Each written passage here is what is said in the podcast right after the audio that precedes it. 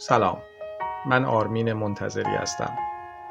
این ششمین اپیزود پادکست پریسکوپ و پنجمین قسمت از روایت ویلیام برنز از پشت پرده دستگاه سیاست خارجی امریکا.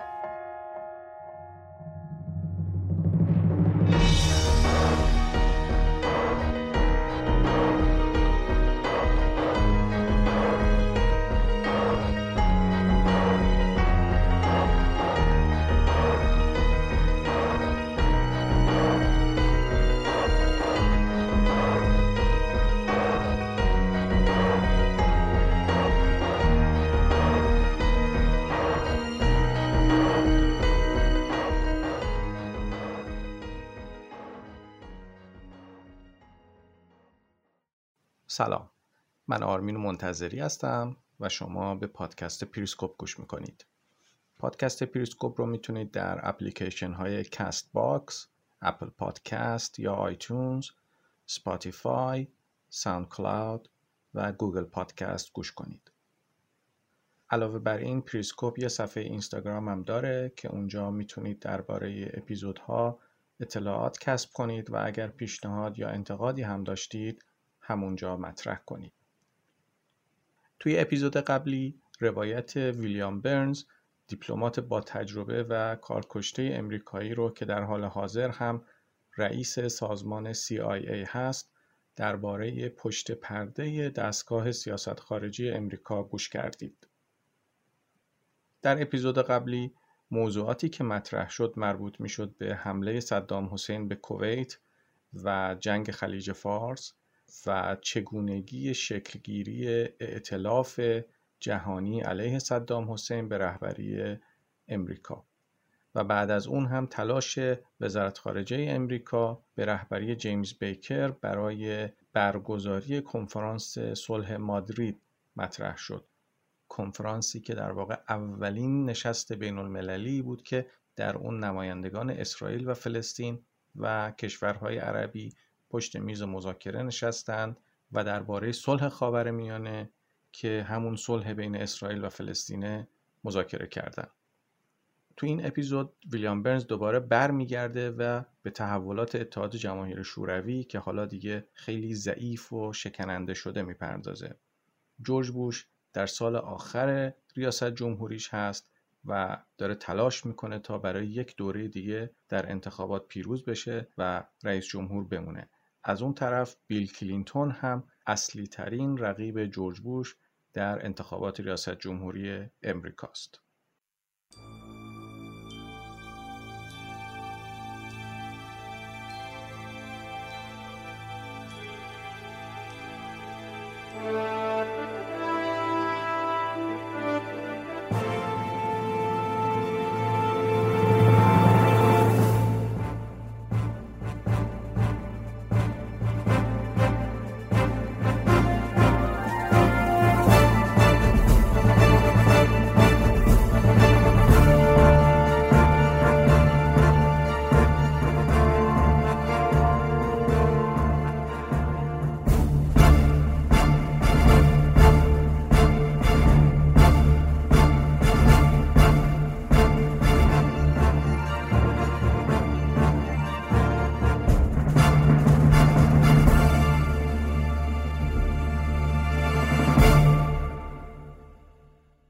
اتحاد جماهیر شوروی خیلی ضعیفتر و شکننده تر از اون چیزی بود که خیلی تصور می‌کردن. 19 آگوست سال 1991 گروه های مختلف محافظ کار توی شوروی علیه گرباچوف کودتا کردند و توی جزیره کریمه حصرش کردند. گنادی یانایف معاون گرباچف در حالی که دستاش به رعش افتاده بود و صداش هم میلرزید صفحه تلویزیون حاضر شد و اعلام کرد یک کمیته جدید به جای کمیته حزب کمونیست اداره کشور رو به دست گرفته و خودش هم رئیس این کمیته جدیده. اما کاملا مشخص بود که یانایف در جایگاهی نیست که بتونه رئیس کمیته باشه. بوریس یلتسین که به تازگی به عنوان رئیس جمهور جمهوری فدراتیو روسیه انتخاب شده بود با حمایت یه سری از چهرهای سرشناس ارتش و البته با جسارت و شجاعتی که خودش نشون داد جلوی کودتا ایستاد. وقتی که خبر کودتا توی مسکو منتشر شد، جیمز بیکر داشت تعطیلاتش رو توی وایومینگ میگذروند. دنیس راس هم با خانوادهش به نیو همشایر رفته بود. اما ستاد برنامه ریزی سیاسی به ریاست ویلیام برنز به واشنگتن برگشت و سعی کرد اطلاعات مربوط به روسیه رو جمع آوری کنه و یک تحلیل کلی از اوضاع آماده کنه. اندرو کارپندیل و جان هانا دو تا گزارش برای جیمز بیکر آماده کردند. توی گزارش اول کودتا و پیامدهاش تحلیل شده بود و توی گزارش دوم هم فرض رو بر این گرفته بودند که اتحاد جماهیر شوروی فرو پاشیده و چند تکه شده و بر اساس این فرض یه چهارچوب برای مواجهه با شوروی ترسیم کرده بودند. چیزی که واضح بود این بود که گورباچوف حتی اگر از کودتا هم نجات پیدا می کرد دیگه اون قدرت سابق رو نمی‌تونست داشته باشه. دیگه دوره دوره بوریس یلتسین بود. شکست کودتا باعث شده بود اردوگاه محافظ کارها در هم بشکن و مسیر برای اصلاحات سیاسی و اقتصادی و فعالیت جنبش های اصلاح طلب باز بشه. ستاد برنامه ریزی سیاسی تو یکی از گزارشهاش پیش بینی کرده بود که گورباچوف برای اینکه باقی بمونه در قدرت فقط یک راه جلوشه و اونم این که با پیش بردن اصلاحات واقعی و ساختاری توی روسیه تبدیل به یک قهرمان ملی بشه. علاوه بر این تنها راه پیش پای شوروی برای حفظ قدرت مرکزی اینه که یه سری تغییرات معنادار سیاسی و اقتصادی توی یک چارچوبی که به مراتب سهلگیرانه تر از نظام فدراتیو باشه اجرا کنه. البته از نظر ویلیام برنز هر دو تحول خیلی بعید بود که رخ بده. با در نظر گرفتن احتمال بالقوه فروپاشی اتحاد جماهیر شوروی گزارش های بیشتری با هدف کمک به شکلگیری سیاست امریکا در قبال شوروی آماده شد. توی همه این گزارش ها روی پنج اصل تاکید شده بود. اول حق تعیین سرنوشت به صورت مسالمت آمیز دوم احترام به باقی ماندن مرزها بدون تغییر یک جانبه در آنها سوم احترام به دموکراسی و حاکمیت قانون چهارم احترام به حقوق بشر به خصوص حقوق اقلیت ها و در نهایت پنجم متعهد باقی ماندن به قوانین و تعهدات بین المللی. بیکر اوایل سپتامبر همون سال توی یه نشست مطبوعاتی تو کاخ سفید این پنج اصل رو تشریح کرد. بعدش هم برای اینکه برآوردی از وضعیت واقعی شوروی به دست بیاره به مسکو سفر کرد. حسارهای موقت هنوز اطراف کاخ ریاست جمهوری روسیه باقی مونده بودند. بیکر هم با یلتسین و هم با گورباچف دیدار کرد. هر دوشون معتقد بودن آینده سیاسی خیلی روشنی دارن اما بیکر چشمانداز روشنی نسبت به آینده گورباچف نداشت و معتقد بود چالش اصلی دولت بوش اینه که چطور می‌تونه به شوروی کمک کنه تا بدون خونریزی از این بحران عبور کنه در نهایت 25 دسامبر همون سال گورباچف بعد از اینکه چند بار با جیمز بیکر دیدار کرد به عنوان رئیس اتحاد جماهیر شوروی از مقامش استعفا کرد و بعد از استعفاء گورباچف اتحاد جماهیر شوروی عملا دیگه وجود خارجی نداشت. ویلیام برن تعریف می‌کنه که چند هفته بعد از این تصمیم گورباچف همراه بیکر به روسیه سفر کرده. تو کتابش میگه خیلی تجربه سورئالی بود.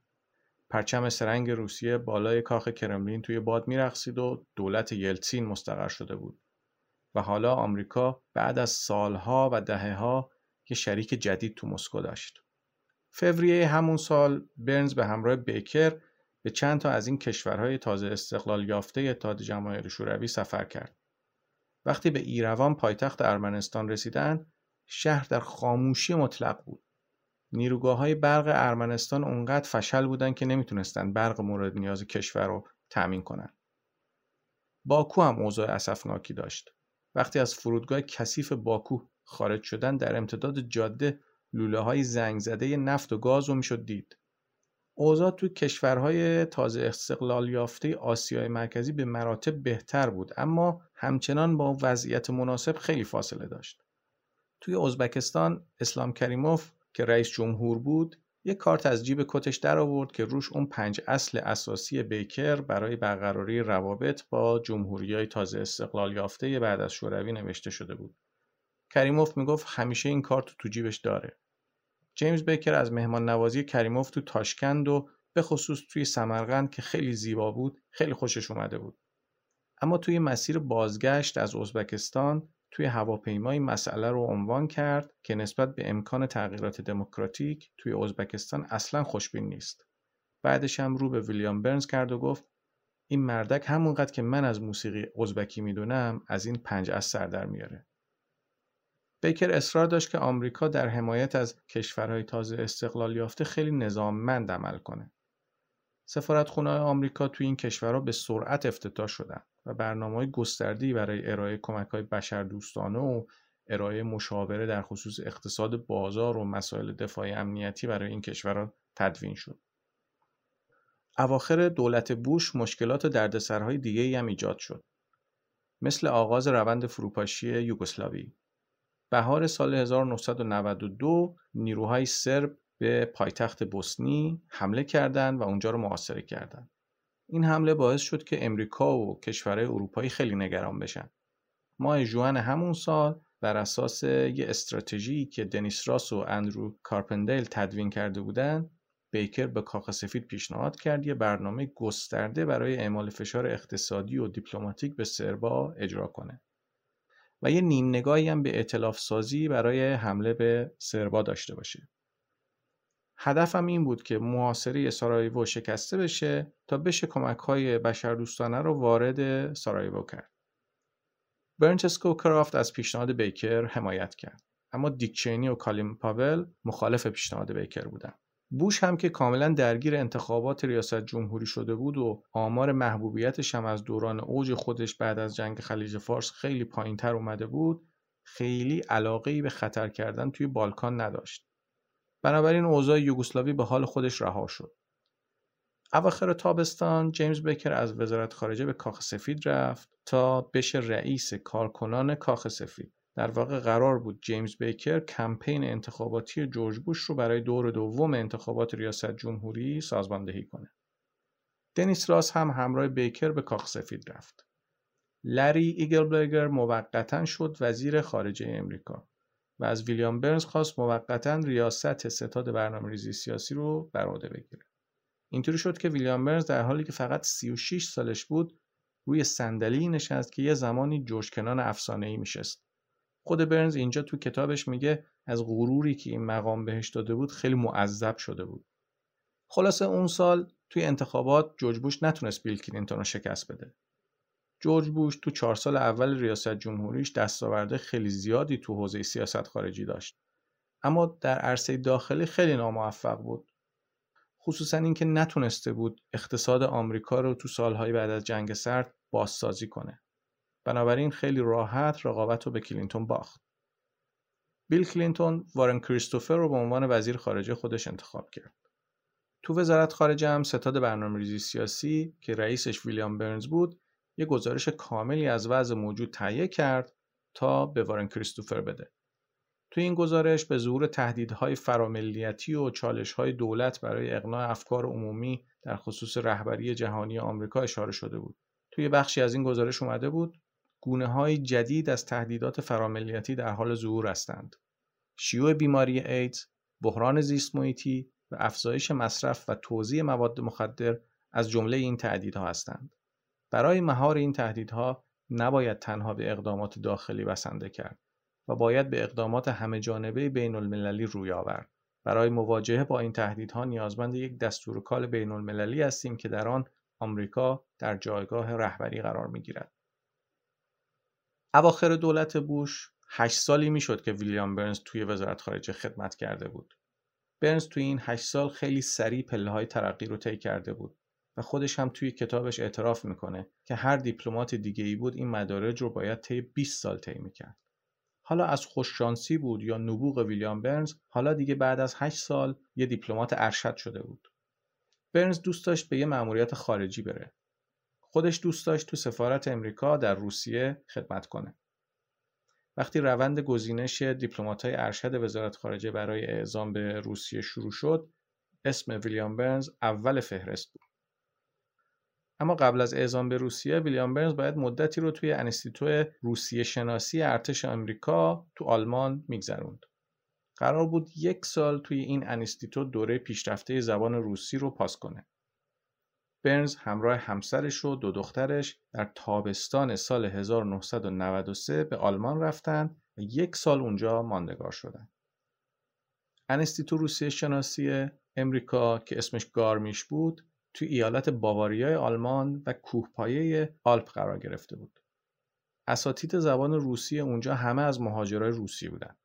بعضیشون از دهه 50 میلادی توی این مرکز مشغول به کار شده بودند. یه دم همراه موج مهاجرای یهودی دهه 70 از شوروی به آلمان اومده بودند. چند تا استاد جوانتر هم بودن که بعد از فروپاشی شوروی به آلمان مهاجرت کرده بودند. اواخر بهار سال 1994 ویلیام برنز به سن پترزبورگ رفت و دو هفته با یه خانواده کارگر روسی زندگی کرد تا دانش زبانش رو بیشتر بکنه. تو همین مدت دامنه لغات روسیش خیلی گسترده تر شد و بعضی از اصطلاحات آمیانه رو هم یاد گرفت. اواسط جولای همون سال برنز بعد از پایان دوره کارآموزیش تو آلمان همراه خانوادهش راهی مسکو شد. ویلیام برنز قبلا درباره تاریخ سفارتخونه آمریکا تو مسکو یه چیزایی خونده بود. قبلا توی همین سفارتخونه دیپلمات‌های بزرگی مثل جورج کنان و چیپ بولن کار می‌کردن و گزارشاشون درباره شیوه حکومتگری و سرکوب‌های استالین تکان دهنده بود. ساختمان سفارت یه ساختمان کلنگی خردلی رنگ بود که کنار گاردن رینگ قرار گرفته بود. سفارت خیلی از وزارت خارجه روسیه و رودخونه مسکو دور نبود. اوایل دهه 1950 میلادی این ساختمون مرکز اصلی سیاستگذاری آمریکا درباره شوروی بود. روس ها هم مدام سعی می‌کردن توی این ساختمون شنود کار بذارن. یه بار سال 1991 به خاطر اتصالی برق بخشی از ساختمون سفارت آتیش گرفت. مامورای مخفی روسیه تحت پوشش آتش نشان اومدن و آتیش رو خاموش کردن و وقتی هم داشتن می‌رفتن کلی شنود توی ساختمون سفارت کار گذاشتن و رفتن. بعدها مشخص شد که توی ساختمون جدید سفارت خونه هم شنود کار گذاشتن. کارگرای ساختمانی موقع تعمیرات شنودا رو کار گذاشته بودن. درست روبروی سفارت خونه هم یه کلیسای ارتودکس بود که توی اون کلیسا هم انواع و اقسام وسایل شنود و دوربین های نظارتی نصب شده بود. سفیر امریکا تو مسکو توماس پیکرینگ بود. قبل از اینکه سفیر امریکا تو مسکو بشه تو شش کشور دیگه هم سفیر بود. پیکرینگ خیلی باهوش بود و خیلی هم کنجکاو. درباره همه چیز اطلاعات داشت. حتی اطلاعاتی که از تجهیزات موتورخونه سفارت داشت به مراتب بیشتر از تکنسیان سفارتخونه بود. برای هر مشکلی راه حل داشت. البته روسی خیلی خوب نمی‌دونست. اما از اونجایی که خیلی سریع انتقال بود و مترجم خوبی هم داشت این مسئله خیلی براش مشکل ایجاد نمی‌کرد. پیکرینگ از اون سفیرهایی نبود که بشینه ببینه واشنگتن چه دستوری میده بعد هم عمل کنه. خودش دستورالعمل تهیه می‌کرد. در واقع نگاهش این بود که نماینده رئیس جمهور امریکا توی روسیه است و بهش پول میدن که هم به واشنگتن گزارش بده هم نظرات و راه حل‌های خودش رو بنویسه. گاهی اوقات هم بدون هماهنگی با واشنگتن عمل می‌کرد و بعد از اینکه بازخواست می‌شد یه عذرخواهی ساده می‌کرد و تمام. اون موقع پیکرینگ بزرگترین تشکیلات دیپلماتیک آمریکا در خارج از کشور رو اداره می‌کرد. آمریکا علاوه بر سفارتخونش تو مسکو چند کنسولگری هم تو شهرهای بزرگی مثل سن پترزبورگ و یکاترینبورگ و ولادیوستوک داشت. تیمی که توی سفارتخونه آمریکا تو مسکو کار می‌کردن خیلی بزرگ بود و تقریبا از 20 نهاد دولتی آمریکا افرادی دستچین شده بودند و به سفارت آمریکا تو مسکو اعزام شده بودند. دیک مایلز معاون پیکرینگ بود. یه آدم فوق‌العاده باسواد که درباره روسیه فوق‌العاده اطلاعات جامع و کاملی داشت و زبان روسی هم خیلی خوب می‌دونست. ویلیام برنز هم رئیس بخش سیاسی سفارت بود که به لحاظ سلسله مراتب سومین مقام توی سفارتخونه محسوب می‌شد. البته از اونجایی که پیکرینگ اغلب سفر می‌کرد و مایلز هم اغلب باش می‌رفت برنز عملا نصف دوران دو ساله کاریش رو تو مسکو به عنوان سفیر موقت آمریکا فعالیت کرد. تو بخش سیاسی 27 نفر زیر دست برنز کار می‌کردن. چهار نفرم دستیار امور اداری بودن و دو طبعه روس هم بودن که کارشون تنظیم قرار ملاقات ها و ترجمه اسناد بود. این تیم باید گزارش های جزئی و دقیق از وضعیت سیاسی اقتصادی روسیه رو جمع آوری می‌کردن تا سیاستگزارها توی واشنگتن بتونن این جزئیات رو کنار هم قرار بدن و سیاستگذاری ها رو انجام بدن. تیم ویلیام برنز با 11 منطقه زمانی متفاوت روسیه رو تحت نظر داشت. از بین همه موضوعات چند تا مورد خاص بود که تیم ویلیام برنز خیلی بیشتر بهشون توجه می‌کرد.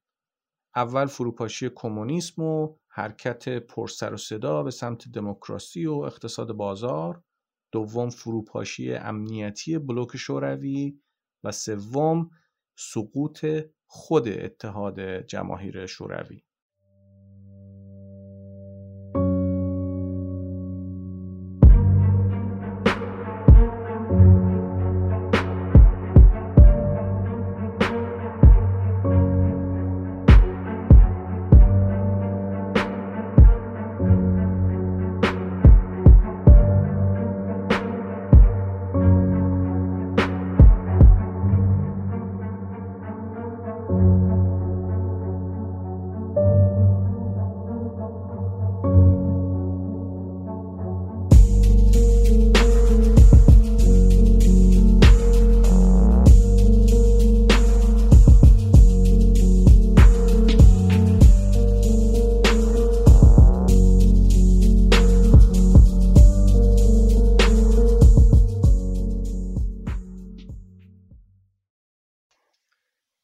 تابستان سال 1994 بوریس یلتسین دیگه اون سیاستمدار قدرتمندی نبود که یه زمانی قدرت رو از گورباچوف تحویل گرفته بود. دولت بیل کلینتون خیلی تلاش کرد روابط آمریکا و روسیه بهبود پیدا کنه و روسیه بتونه از اون دوران پر از استرس بعد از فروپاشی عبور کنه. اما واقعیت این بود که روابط آمریکا و روسیه هم محدودیت هایی داشت. یه زمانی یلسین تونسته بود تو رقابت با گورباچف لقب قهرمان پیروز رو به خودش اختصاص بده. اما تو مراحل بعدی دچار تزلزل شد. یلسین نتونست از دل خرابه های کمونیسم یه نظام سیاسی اقتصادی آزاد بسازه. اولش به یه سری جوون اصلاح طلب به رهبری ایگور گایدار که نخست وزیرش بود اختیار تام داد تا اصلاحات رو پیش ببرن. گروه گایدار به روش خودشون عمل می‌کردن. اقداماتشون خیلی رادیکال بود. برای اصلاحات خیلی بیش از اندازه عجله داشتن. متوجه نبودن که سرعت عمل بیش از اندازهشون باعث میشه که مطالبات مردم بیش از حد گسترش پیدا کنه و زیاد بشه و این مطالبات گسترده می‌تونست یه نیروی گرانشی ایجاد کنه که واقعیت های اقتصاد روسیه رو به هم بریزه. علاوه بر این در خصوص واکنش ها و مانع تراشی های محافظ کارا و مخالف های اصلاحات هم هیچ فکری نکرده بودن و هیچ تدبیری نداشتن. نتیجه کار این تیم این شد که تولید صنعتی روسیه برای اولین بار از سال 1989 به نصف کاهش پیدا کرد. تولیدات کشاورزی روسیه هم کم شد. دست کم سی درصد از جمعیت روسیه زیر خط فقر رفتن تورم افسار گسیخته باعث شد خیلی زود همه پسنداز مستمری بگیرا که تو دوره های خیلی سخت مثل جنگ جهانی دوم و سالهای بازسازی بعد از جنگ یه جوری اوضاع رو تحمل کرده بودن دود به شعبر هوا. نظام بهداشت عمومی از هم پاشیده بود و بیماری های واگیردار مثل سل و دیفتری دوباره برگشته بودن. با این حال یلسین و گروه گایدار همینطور به کارشون ادامه می‌دادن.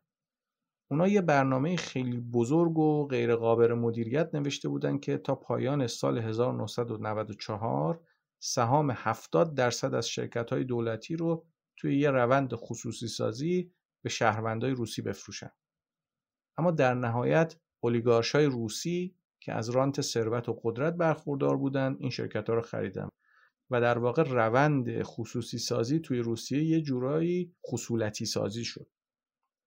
نهایتا اعتراضات مردمی و سیاسی علیه یلسین شروع شد و یلسین فوقالعاده دستپاچه شد. مجلس دوما هم بنیانهای قانونی رهبری یلسین رو زیر سوال برد. یلسین که دید اینجوری شده به ارتش متوسل شد و مجلس رو به توپ بست. مخالفاش هم سرکوب کرد. البته این کار هزینه سنگینی داشت برای یلسین. نتیجه این کاری که یلتسین کرد این شد که توی انتخابات بعدی پارلمانی که آخر همون سال برگزار شد حزب ملیگرا به رهبری ولادیمیر ژیرینوفسکی بیشترین رأی آورد یلتسین که اوضاع خیلی بدی داشت به تدریج از سیاست فاصله گرفت و از اونجایی که یه مقداری بیماری های جسمانی هم داشت شروع کرد به شراب خاری.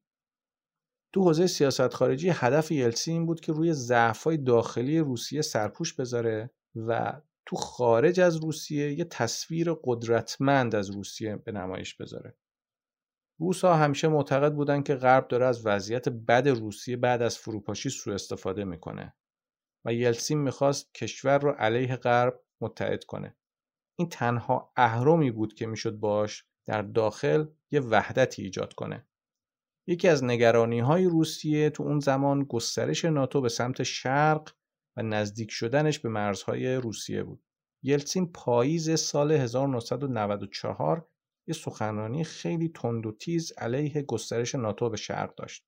در واقع روزها نگران بودند که روند بازسازی نهادهای امنیتی اروپا بعد از جنگ جهانی دوم طوری پیش بره که منافع روسیه این وسط نادیده گرفته بشه. واقعیت این بود که ماه اصل روابط خوب آمریکا و روسیه بعد از فروپاشی تموم شده بود. روسیه توی مسیر جدیدی قرار گرفته بود و قصدش خودش رو باز تعریف کنه اما در طول این مسیر منافع آمریکا و روسیه در خیلی از نقاط رو در روی هم قرار می گرفت. سفارت آمریکا تو مسکو به واشنگتن توصیه کرده بود در خصوص ناتو رویکرد خیلی محتاطانه ای داشته باشه. توصیه دقیق سفارتخونه این بود که پیش از این که به لهستان و کشورهای دیگه پیشنهاد بشه که بیان و عضو ناتو بشن بهتر امریکا سعی کنه یک توافقی رو بین ناتو و روسیه شکل بده. در غیر این صورت ممکنه روسیه به عضویت لهستان و کشورهای دیگه توی ناتو واکنش خیلی تندی نشون بده. مثلا پیشنهادی که برای آروم کردن روسیه مطرح شده بود این بود که از روسیه دعوت بشه عضو گروه تماس بوسنی بشه. توی این گروه یه تعداد دیپلمات آمریکایی و اروپایی بودن که برای حل و فصل بحران یوگسلاوی تلاش می‌کردن وزن دیپلماتیک روسیه توی بالکان چندان زیاد نبود اما مشارکت دیپلماتیک روسیه توی بالکان باعث می‌شد مسکو سعی نکنه تو روند مذاکرات بحران یوگسلاوی اخلال ایجاد کنه به علاوه یه شانسی هم به روزها می‌داد تا دوباره بتونن توی عرصه بین المللی خودی نشون بدن و اعتبارشون رو به دست بیارن. یکی دیگه از کارهایی که انجام شد دعوت روسیه به عضویت در گروه هفت بود. این کار باعث شد روسیه از موضع ضعف بیرون بیاد و احترام از دست رفته خودش رو دوباره به دست بیاره و بتونه توی روند همکاری های بین المللی مشارکت کنه. کلینتون با توصیه های سفارتخونه موافق بود. رابطه خیلی خوبی هم با یلتسین برقرار کرده بود. هر دوشون آدمای خوشقلبی بودن و به لحاظ ذاتی هوش سیاسی بالایی داشتن و می‌تونستن به هم کمک کنن. کلینتون مدیریت اوضاع روسیه و بوریس یلتسین رو جزء اولویت اصلی خودش قرار داده بود. استروب تالبوت کارشناس امور روسیه و از دوستان قدیمی بیل کلینتون بود و کلینتون تالبوت رو گذاشت رئیس یه اداره تازه تأسیس توی وزارت خارجه که کارش نظارت بر سیاست های آمریکا در قبال روسیه و جمهوری های تازه استقلال یافته بود. تالبوت و گورگی ممدوف معاون وزیر خارجه روسیه مدام با هم در ارتباط بودند. از طرف دیگه الگور معاون کلینتون و ویکتور چرنومردین نخست وزیر روسیه هم یک کمیته تشکیل داده بودند. هدف از تشکیل این کمیته این بود که روابط بین دو کشور نظاممندتر بشه. زیل این کمیته هشت کمیته فرعی هم تشکیل شد که هر کدوم از این کمیته ها به طور مشترک توسط یه مقام دولتی از آمریکا و همتای روسیش اداره می شدن.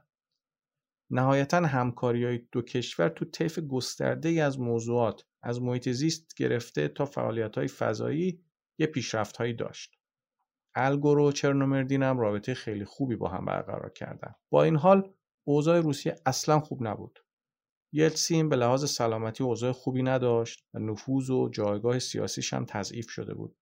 برای همین همیشه منتظر یه فرصتی میگشت که به مردم روسیه ثابت کنه هنوز می‌تونه تصمیمای بزرگ بگیر و موفقیتی کسب کنه.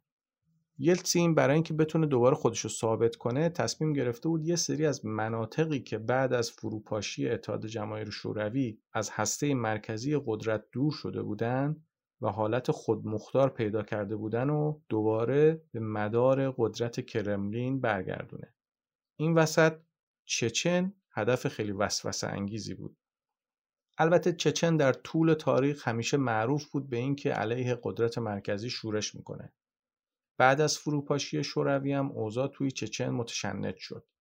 یلسین هم به هیچ عنوان قصد نداشت با چچنیا توافق بزرگی بکنه که همین کارش یکی از بزرگترین اشتباهاتش بود. چرا؟ چون چچن این پتانسیل رو داشت که یه بحران تمام ایار برای روسیه درست کنه و هرچی که یلسین و کلینتون رشته کرده بودن رو پنبه کنه.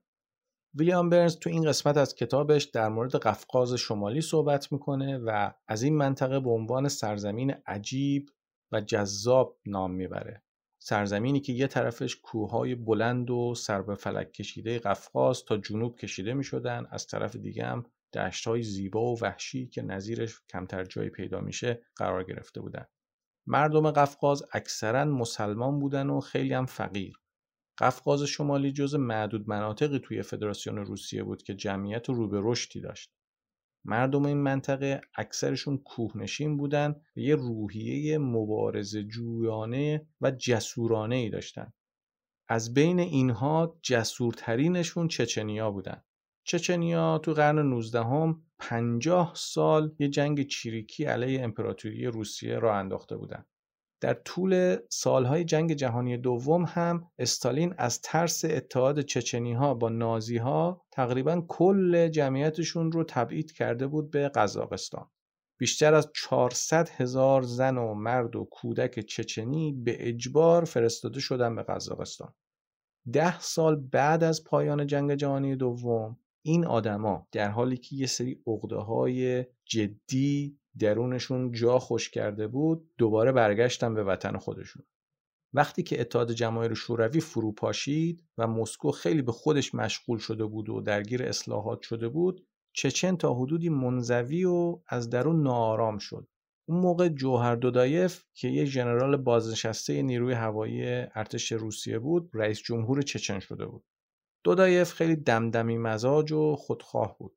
یه روز تصمیم می‌گرفت استقلال چچن رو اعلام کنه. یه روز وقتی با اعتراضات داخلی مواجه می‌شد خودش یه میهم پرست معرفی می‌کرد و خودش رو به روسیه میچسبون دودایف نه تنها انقلابی نبود بلکه بیشتر شبیه سردسته ارازل و اوباش بود.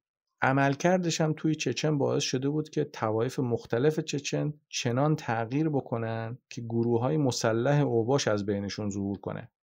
البته اون موقع چچن هنوز یه بخشی از فدراسیون روسیه محسوب می‌شد. مرزاش باز بود و نفت و گازش آزادانه به خارج از چچن منتقل می‌شد. پرداخت حقوق مردمم از بودجه دولت روسیه بود. اما عملکرد دودایف تو چچن اصلا خوب نبود و صدای مردم رو درآورده بود. دودایف هم با استفاده از همین ارازل اوباش مردم رو سرکوب می‌کرد.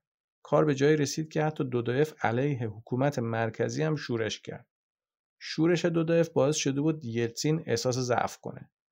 جفتشون مغرور بودن و هیچ تمایلی به سازش نداشتن. این وسط هم یه تاریخچه پر از درگیری و جنگ و رویارویی بینشون بود. یلسین که از دست دودایف خسته شده بود از وزرای محافظه کار دولتش و همپیالهیاش خواست یه راهی پیش پاش بذارن تا قائل چچن جمع بشه. اونا به جای اینکه به یه راهکار سیاسی فکر کنن به سمت استفاده از زور رفتن.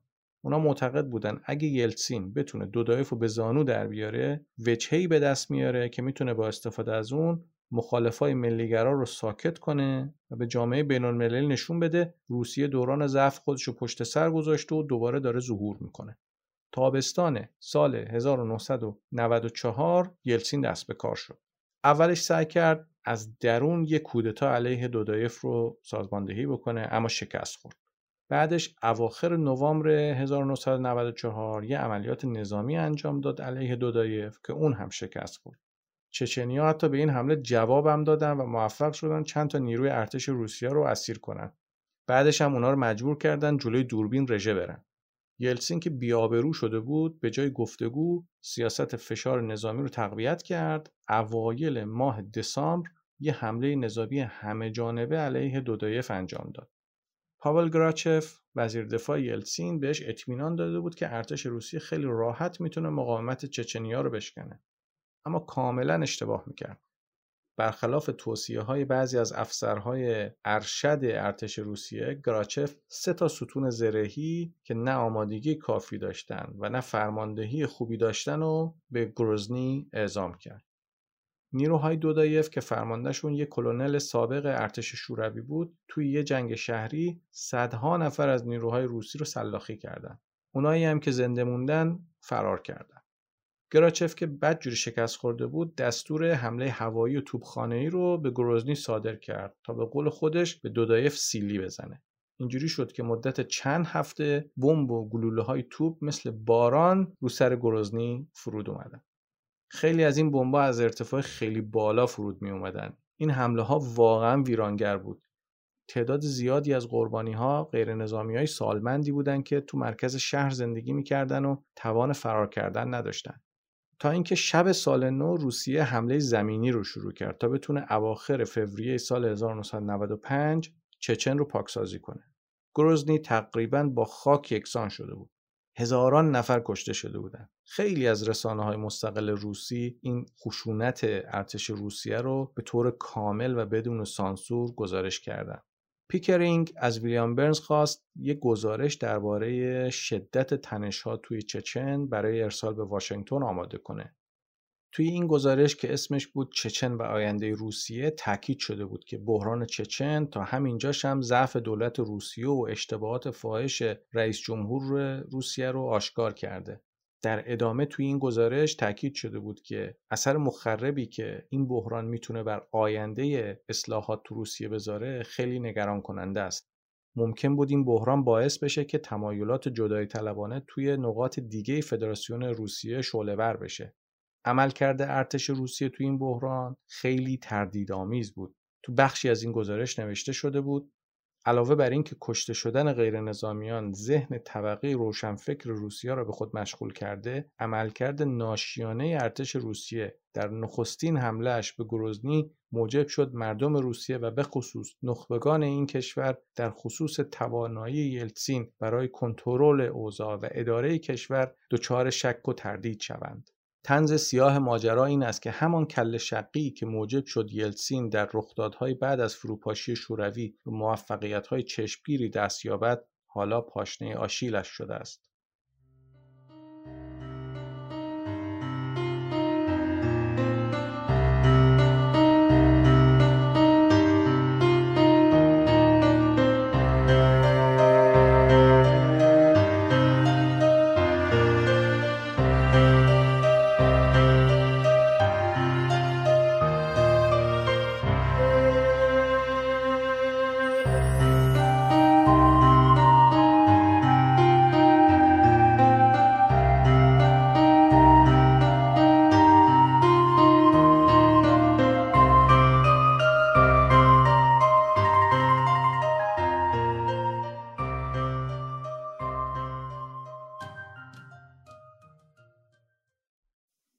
جریان که به اینجا می‌رسه ویلیام برنز یک ماجرایی رو تعریف می‌کنه تو کتابش درباره یه آدمی به اسم فرد کانی که در واقع کارشناس کمک های بشردوستانه بوده و خیلی از جاها از آفریقا بگیر تا سارایوو تا عراق کمک های بشردوستانه کرده بوده و این آدم به چچن میره برای اینکه به غیر نظامیایی که تو گروزنی گیر افتاده بودن و محاصره شده بودن کمک بکنه و ناپدید میشه.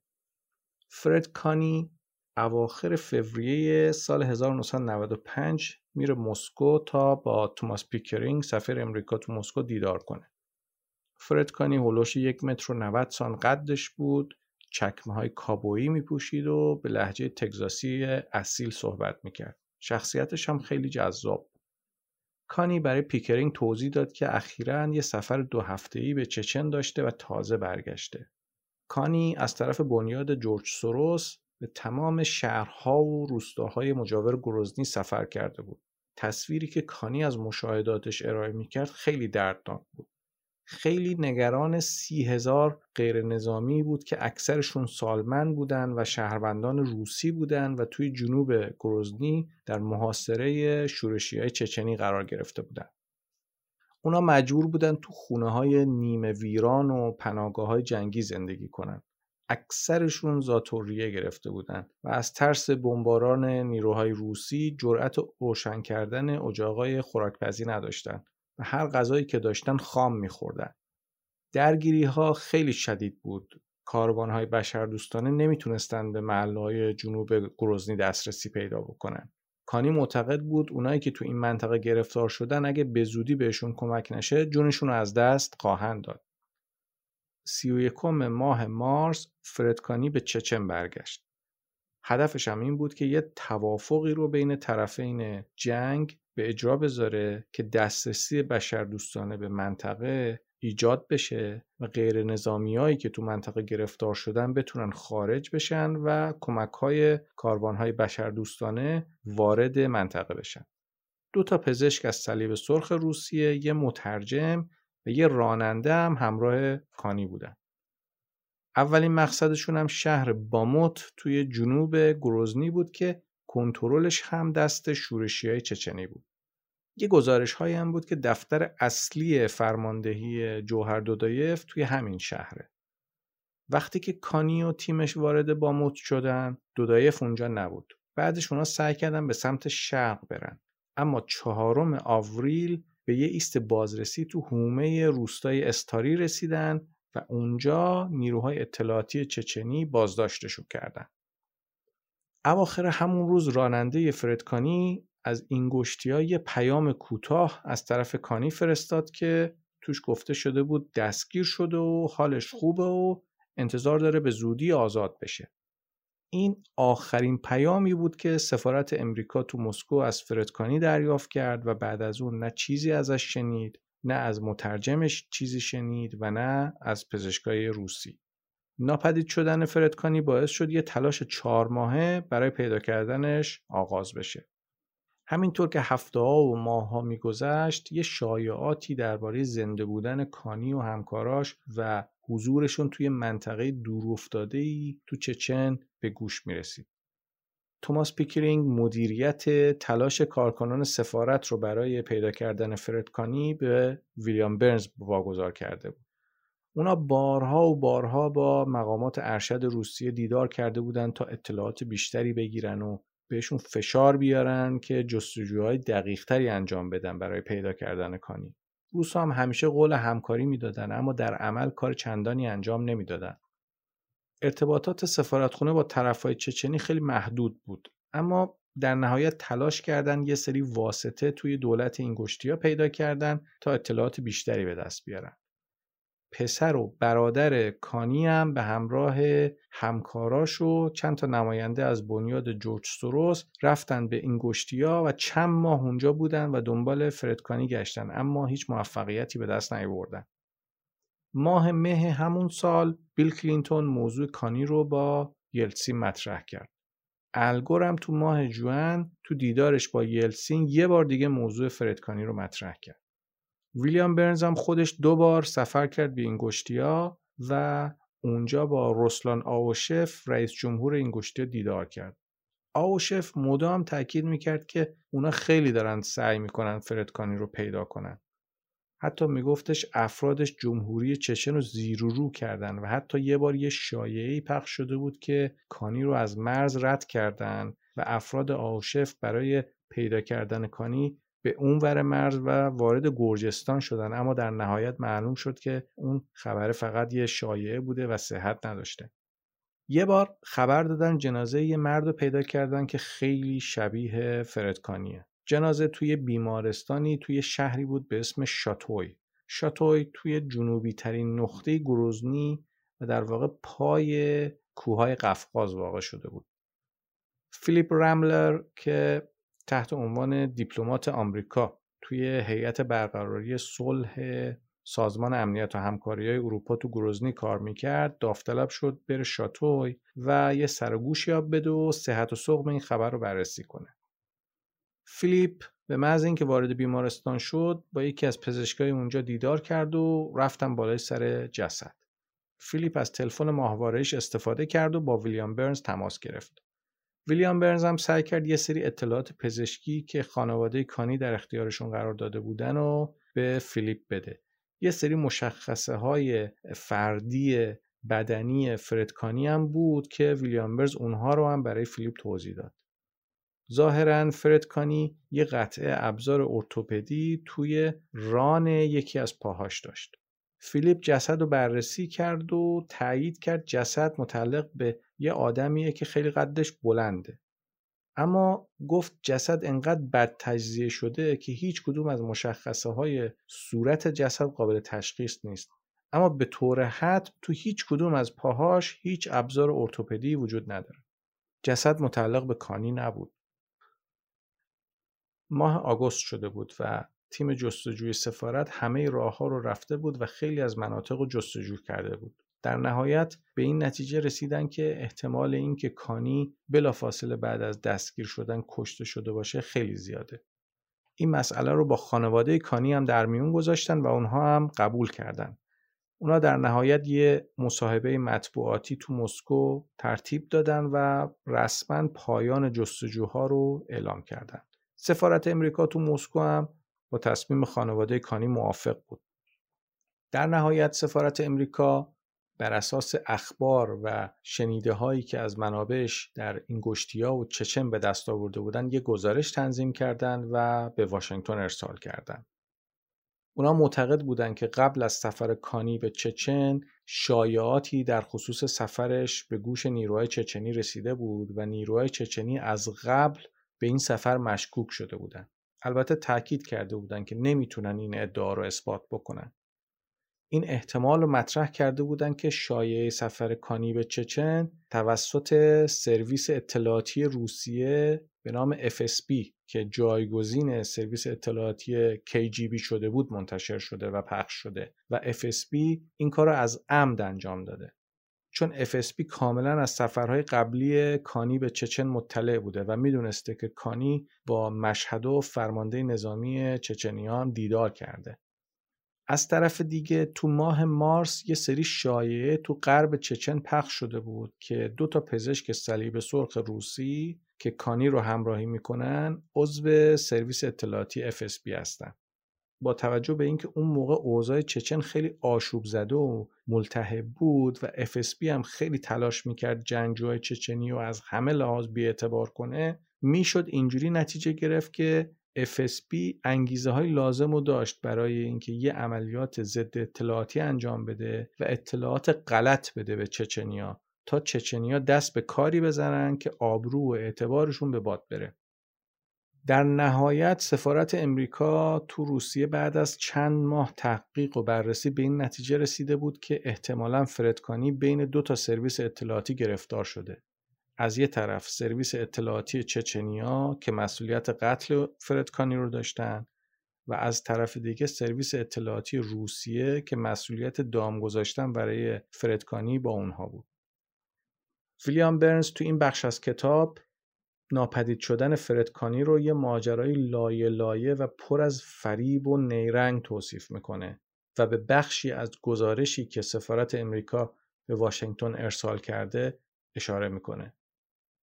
ما بر این عقیده ایم که درویی و بیتفاوتی همه طرفهایی که ما و خانواده فردکانی با آنها در ارتباط بودیم نشان می‌دهد همه طرفها به یک اندازه در این جریان مقصر هستند. هیچ کدام از این اتفاقات در منطقه آشوب زده و خشن مثل قفقاز شمالی دور از انتظار نبود. اما این اتفاق نباید برای فردی مثل فردکانی میافتاد که به هیچ عنوان با خطرات احتمالی در شرایط دشوار بیگانه نبود. البته در این میان فردکانی تنها نبود. مشابه این اتفاق برای غیرنظامیان بیچاره چچنی و سربازان وظیفه روسی نیز افتاده بود. آنها به یک میزان قربانی جنگی بودند که در سالهای 1994 و 1995 پیش بینی نشده بود. این جنگ ضربه سهمگین به روند تحولات روسیه پس از فروپاشی شوروی وارد آورد. افتضاح چچن نشان داد روسیه همچنان اسیر گذشته خود است و تلاش می کند راهی برای خروج از آن یافته و بار دیگر غرور و عزم از دست رفته خود را باز یابد. بحران چچن همچنین بار دیگر نشان داد. دولت آمریکا در شکل دادن آینده‌ای که تنها روسیه قادر به شکل دادن آن است با چه محدودیت هایی مواجه است؟